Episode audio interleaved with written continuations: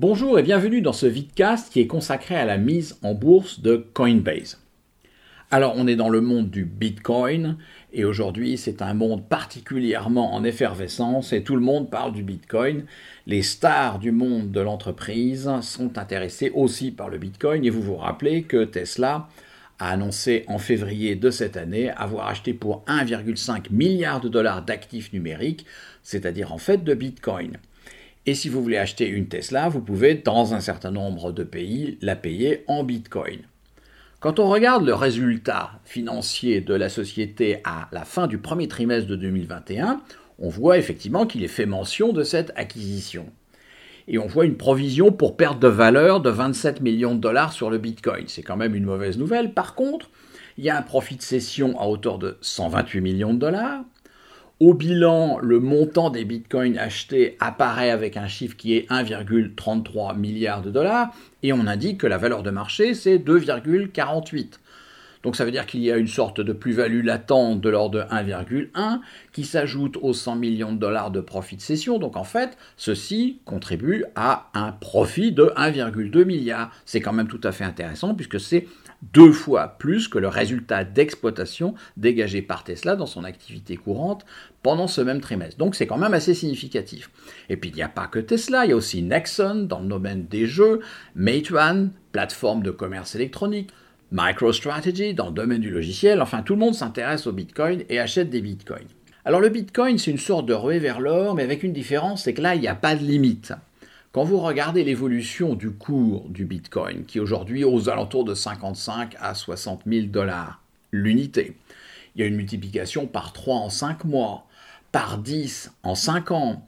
Et si vous vous rappelez de la première transaction sur les bitcoins qui a été enregistrée en octobre 2009, il n'y a pas si longtemps que ça, il s'agissait d'une transaction de 5 dollars pour acheter à peu près 5000 bitcoins. Donc vous voyez que les choses ont pas mal changé. La dynamique de valorisation de Coinbase, qui est au centre de ce vidcast, répond à peu près à la même évolution. Coinbase va aller chercher des capitaux sur le marché du capital risque à des valorisations relativement très modestes dans un premier temps, c'est-à-dire 2012, 2013, 2014, etc. Donc il va y avoir des séries de convertible preferred stocks à des prix par action tout à fait faibles. Réveil en 2017, très significatif en 2018, quelques transactions privées aux alentours de 25 à 30 dollars par action. Et puis en avril 2021, la mise en bourse va se faire à un prix d'ouverture de 381 dollars, qui aujourd'hui est un petit peu supérieur à 250 dollars. On va y revenir tout à l'heure. La communication institutionnelle de Coinbase est assurée notamment par Brian Armstrong, qui est le CEO et le fondateur, qui explique Nous avons démarré en 2012 et nous contribuons à la création de la crypto-économie. Il faut un système financier tout à fait ouvert et totalement démocratique, ouvert sur le monde. Dans cet univers, Coinbase offre l'intégralité de ce dont on a besoin en termes d'infrastructures financières et technologiques pour la crypto-économie achat et vente d'actifs digitaux, que ce soit Bitcoin, mais aussi les autres. Fondamentalement, il y a trois partenaires commerciaux. Il y a ce qu'on appelle le retail, c'est-à-dire les personnes qui utilisent leur smartphone pour faire des transactions, les institutions comme les hedge funds ou les compagnies telles que Tesla, et puis il y a tous les partenaires de l'écosystème qui assurent des services complémentaires et qui ont besoin d'être hébergés sur une plateforme avec la technologie et avec les services. Eh bien, Coinbase apporte tout cela à l'ensemble de ces acteurs. Si on reprend l'analogie avec la ruée vers l'or qui a bien occupé la Californie au milieu du 19e siècle, vous vous rappelez que ce ne sont pas les extracteurs d'or, les mineurs, encore des mineurs, vous voyez, qui ont gagné de l'argent, mais tous ceux qui ont apporté des produits, des services, etc. Et fondamentalement, Coinbase vend la partie, la version digitale de ce qui était autrefois les tamis, les pelles, les pioches et tout ce dont on avait besoin. Alors, il y a deux ou trois personnes qui ont fait fortune, notamment Samuel Brannan ou Levi Strauss, bien connus. Eh bien, la question, c'est est-ce que Coinbase va être le successeur des Samuel Brannan et Levi Strauss? Alors, quand on reprend le processus de mise en bourse, Fondamentalement, il y a trois manières d'entrer en bourse. Vous avez la mise en bourse traditionnelle, la IPO, vous émettez votre prospectus et puis vous faites des amendements aux différents prospectus et vous convergez vers un prix d'offre. Il y a ce qu'on appelle la fusion inversée, le reverse merger. Eh bien, vous vous rappelez, les SPAC, ce sont des fusions inversées. Mais il n'y a pas que les SPAC pour faire des fusions inversées. Quand Dell a voulu revenir sur les marchés de capitaux, Dell a fait une fusion inversée avec VMware. Les SPAC n'ont donc pas le monopole de la fusion inversée. Et puis il y a le processus qui va être utilisé par Coinbase, c'est-à-dire la mise en bourse directe. On ne va pas lever de fonds, on va simplement vendre des titres sur le marché et puis il va y avoir un équilibre entre l'offre et la demande. Eh bien le 14 avril 2021, l'équilibre à l'ouverture de l'offre et de la demande s'établit à 381 dollars.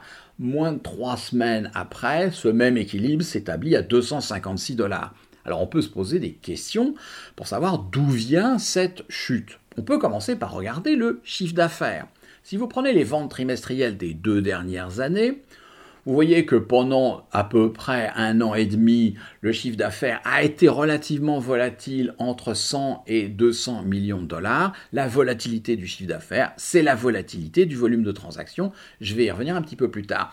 Et puis il y a stabilisation à 200 millions de dollars, montée à 300 et puis doublement à 600. Le premier trimestre 2021 ne va pas montrer un doublement mais un triplement des ventes trimestrielles. C'est tout à fait considérable. Alors, si ce n'est pas le chiffre d'affaires qui pose problème, ça peut être les charges d'exploitation. Eh bien, du côté des charges d'exploitation, tout va bien aussi. Il y a croissance, il y a économie d'échelle, et le coût de revient des ventes qui était de l'ordre de 25% il y a deux ans est maintenant légèrement inférieur à 10%. Les dépenses de commercialisation et de marketing sont relativement modestes aux alentours de 5%. Il y a une baisse très significative des dépenses de recherche et développement et des dépenses d'administration qui descendent maintenant en dessous de 20%. Et vous voyez que tous ces chiffres sont relativement modestes. Donc les charges d'exploitation sont relativement faibles par rapport au chiffre d'affaires. Conséquence, l'EBITDA, le résultat monétaire d'exploitation, est très fortement positif et va suivre le chiffre d'affaires. Alors je calcule l'EBITDA en prenant le résultat opérationnel fourni par l'entreprise et en ajoutant l'amortissement et puis toute la partie compensation sous forme de stocks. Pour calculer les l'EBITDA, j'ai tout simplement repris la formule résultat d'exploitation plus amortissement plus ce qu'on appelle les stock-based compensation, les stock options, etc., etc. Mon chiffre n'est pas tout à fait le même que celui qui est proposé par l'entreprise, mais relativement voisin. Et quand on regarde le dernier trimestre 2020, vous avez 600 millions de dollars de chiffre d'affaires et pas loin de 400 millions de dollars d'EBITDA. Donc l'entreprise est extrêmement profitable. Donc vous avez une croissance du chiffre d'affaires et une très belle rentabilité. Et d'ailleurs tout ceci va être confirmé le 6 avril, quelques jours avant la mise en bourse, par l'annonce de résultats un peu généraux et pas encore très détaillés pour le premier trimestre 2021 le nombre d'utilisateurs vérifiés passe de 43 à 56 millions. Le volume de transactions est multiplié par 4 par rapport au trimestre précédent.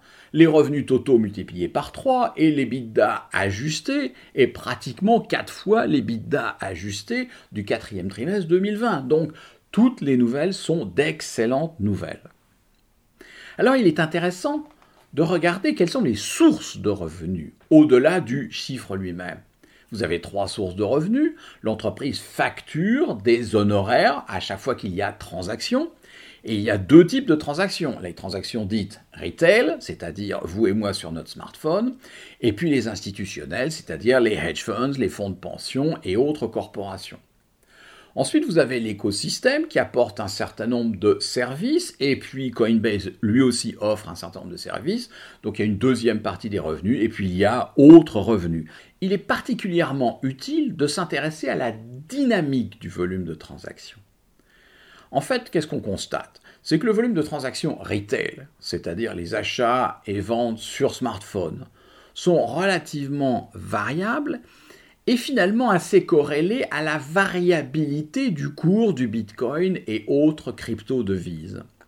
Ce qui permettrait de penser que ce qui va faire une transaction, c'est plutôt le résultat d'une spéculation qui réussit à la hausse ou à la baisse, et finalement ce n'est pas tellement une transaction au sens achat et vente pour pouvoir payer sa voiture par exemple.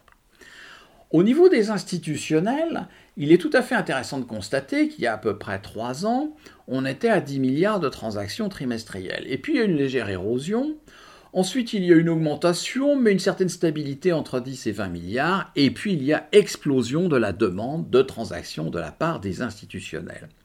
Et ça, c'est quelque chose de tout à fait important parce que c'est une source de revenus, mais pas au même niveau. L'entreprise, dans sa communication institutionnelle, explique que les honoraires qui sont facturés au retail, c'est 1,4% de la transaction. Au niveau de la facturation des institutionnels, le chiffre est bien évidemment largement inférieur. Et la directrice financière, dans une vidéo, explique que c'est inférieur à 10 points de base. 10 points de base, c'est 0,1%. Et on va voir que c'est largement inférieur. Donc vous voyez, ce n'est pas du tout la même source de revenus, non pas par rapport au volume de transactions, mais par rapport à la facturation. Intéressons-nous au quatrième trimestre 2020. Le chiffre d'affaires, transactions, c'est 476 millions de dollars. Vous prenez le volume retail, ça fait 32 milliards de dollars. Alors vous multipliez 32 milliards par 1,4% et vous obtenez 448 millions de dollars. C'est pas très loin de 476. La différence, c'est simplement 28 millions. Et donc 28 millions de dollars, c'est ce qui a été facturé aux institutionnels. Mais les institutionnels représentaient 57 milliards de transactions. Donc vous divisez 28 par 57 milliards et vous obtenez 0,05%. C'est 5 points de base. Et vous vous rappelez que la directrice financière disait dans la vidéo, c'est inférieur à 10 points de base. Eh bien, on a effectivement la démonstration de cela. Donc vous avez des gens qui payent 5 points de base alors que vous en avez d'autres qui payent 1,4%. C'est pas du tout la même chose. Quand vous regardez les autres sources de revenus, vous avez les souscriptions, les services, les autres, etc. Alors c'est significatif, mais c'est quand même 108 millions de dollars par rapport à quasiment 500 millions de dollars de revenus qui pour l'essentiel viennent du retail. Il y a une forte croissance et clairement il faut continuer dans la direction de cette croissance, mais vous voyez qu'on n'est pas encore du tout au même niveau. Dans sa communication institutionnelle, sur l'évolution des volumes de transactions, l'entreprise est parfaitement transparente et elle dit qu'il y a une forte corrélation entre le volume de transactions, notamment côté retail, et la variabilité du cours de la devise virtuelle. Et donc tout ceci nous amène réellement à poser la question quelles sont les sources de revenus? Eh bien, vous avez une source de revenus qui s'appelle le retail. C'est très rentable, mais c'est très volatile. Il n'y a pas de récurrence, puisque finalement, la récurrence, c'est la variabilité du cours du Bitcoin. Alors, vous avez une croissance soutenue du côté des institutionnels, et on va voir tout de suite que cette croissance va être probablement très considérable, mais avec des marges tout à fait réduites. L'entreprise annonce donc qu'il y a des opportunités de croissance tout à fait extraordinaires. Le nombre d'utilisateurs vérifiés, c'était 26 millions en 2018 et c'est 43 millions en 2020. Ces gens utilisent leur smartphone. Combien y a-t-il d'utilisateurs de smartphones dans le monde? 3,5 milliards. Donc vous voyez que la croissance potentielle est infinie. Mais il faut qu'il y ait croissance et récurrence, et donc il faut offrir à ces gens des services à forte valeur ajoutée. Donc tout le challenge pour l'entreprise, ça va être de construire, de développer ces services afin de faire en sorte que ces utilisateurs de smartphones et de transactions soient là au quotidien afin de pouvoir dégager des revenus significatifs. Au niveau des institutions, il est clair qu'il va y avoir croissance. The Economist, le 6 mai, dans sa parution, titre Gov Coins, The Digital Currencies That Will Transform Finance. Et donc si les gouvernements se mettent à créer leur crypto-monnaie, il est tout à fait clair qu'il va y avoir un volume de transactions absolument infini. Et ça, ça va offrir de très belles perspectives pour la crypto-économie elle-même. Et il faut bien reconnaître que Coinbase est tout à fait bien positionné, même s'il y a des concurrents, et si l'intensité concurrentielle va certainement augmenter avec l'attractivité de la crypto-économie. Mais la véritable question qui se pose, c'est quel va être le niveau de marge récurrent Aujourd'hui, la source principale de marge, c'est de facturer les transactions effectuées par le retail. Eh bien, est-ce qu'on va être capable de conserver le même niveau de facturation avec quel type de récurrence? C'est tout à fait fondamental. Et c'est quand même intéressant, voire un peu amusant, de constater que aujourd'hui Coinbase gagne beaucoup d'argent avec le retail, c'est-à-dire avec les personnes, en expliquant que la crypto-économie, ça va être formidable parce que précisément, ça va remplacer les banquiers qui, eux, facturent de manière indécente les utilisateurs particuliers sur les niveaux de transaction.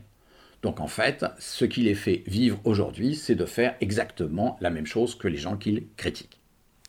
Je vous remercie.